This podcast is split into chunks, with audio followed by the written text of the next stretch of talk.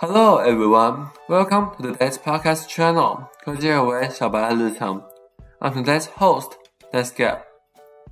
Today's topic is Podcaster's Confessions, the dilemma of career education as the founder noticed. And who is that podcaster? It's me. I am a Taiwanese college student currently in my second year of sophomore year at the National Taiwan University of Science and Technology. But I'm not just a student, I'm also an intern for a company, a campus ambassador in multiple industries, and even a podcaster promoting career education. Different from other peers and seniors.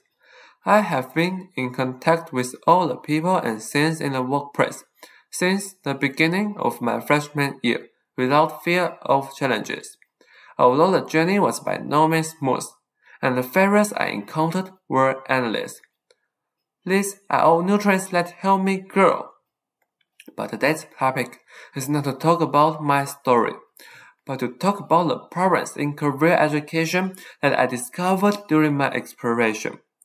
I can probably divide this part into two aspects. The first point is that the real face of the workplace is very different from what we imagined. This experience comes from a visit for an engineer position.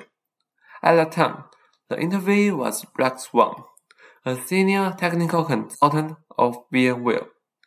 In the conversation with Rex, in addition to the fascinating stories of his past, the real daily life of engineer has broken our imagination. It turns out the life of engineer is not as boring as imagined. After this interview, I realized that if students just learn professional knowledge without understanding the real workplace, it may be too late to regret choosing a job in the future.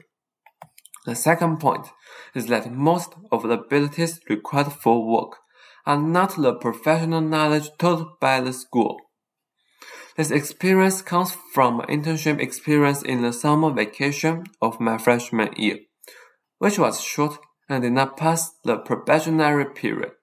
It was a half year marketing position at the startup, and I was hired by the interview on the premise that I could only work for the summer vacation. They expected me to make six months' worth in two months. However, the situation was not as good as I imagined, and I was not able to get through the trial period successfully because I was unfamiliar with the tools and required extra time to teach and help from the supervisor.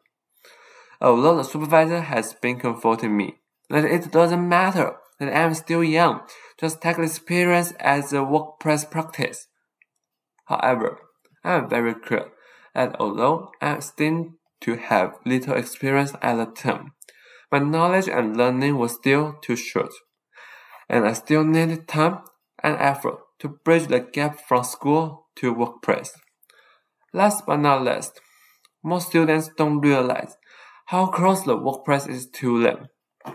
After discovering such a problem in career education, I decided to start a podcast channel from the student's point of view. I hope that I can effectively help more students, including college students and high school students, as well as freshmen who are about to enter the workplace. Under the popularization of career education, hoping to achieve the Sustainable Development Goal 4. By 2030, substantially increase the number of youth and adults who have relevant skills, including technical and vocational skills, for employment, decent jobs, and entrepreneurship.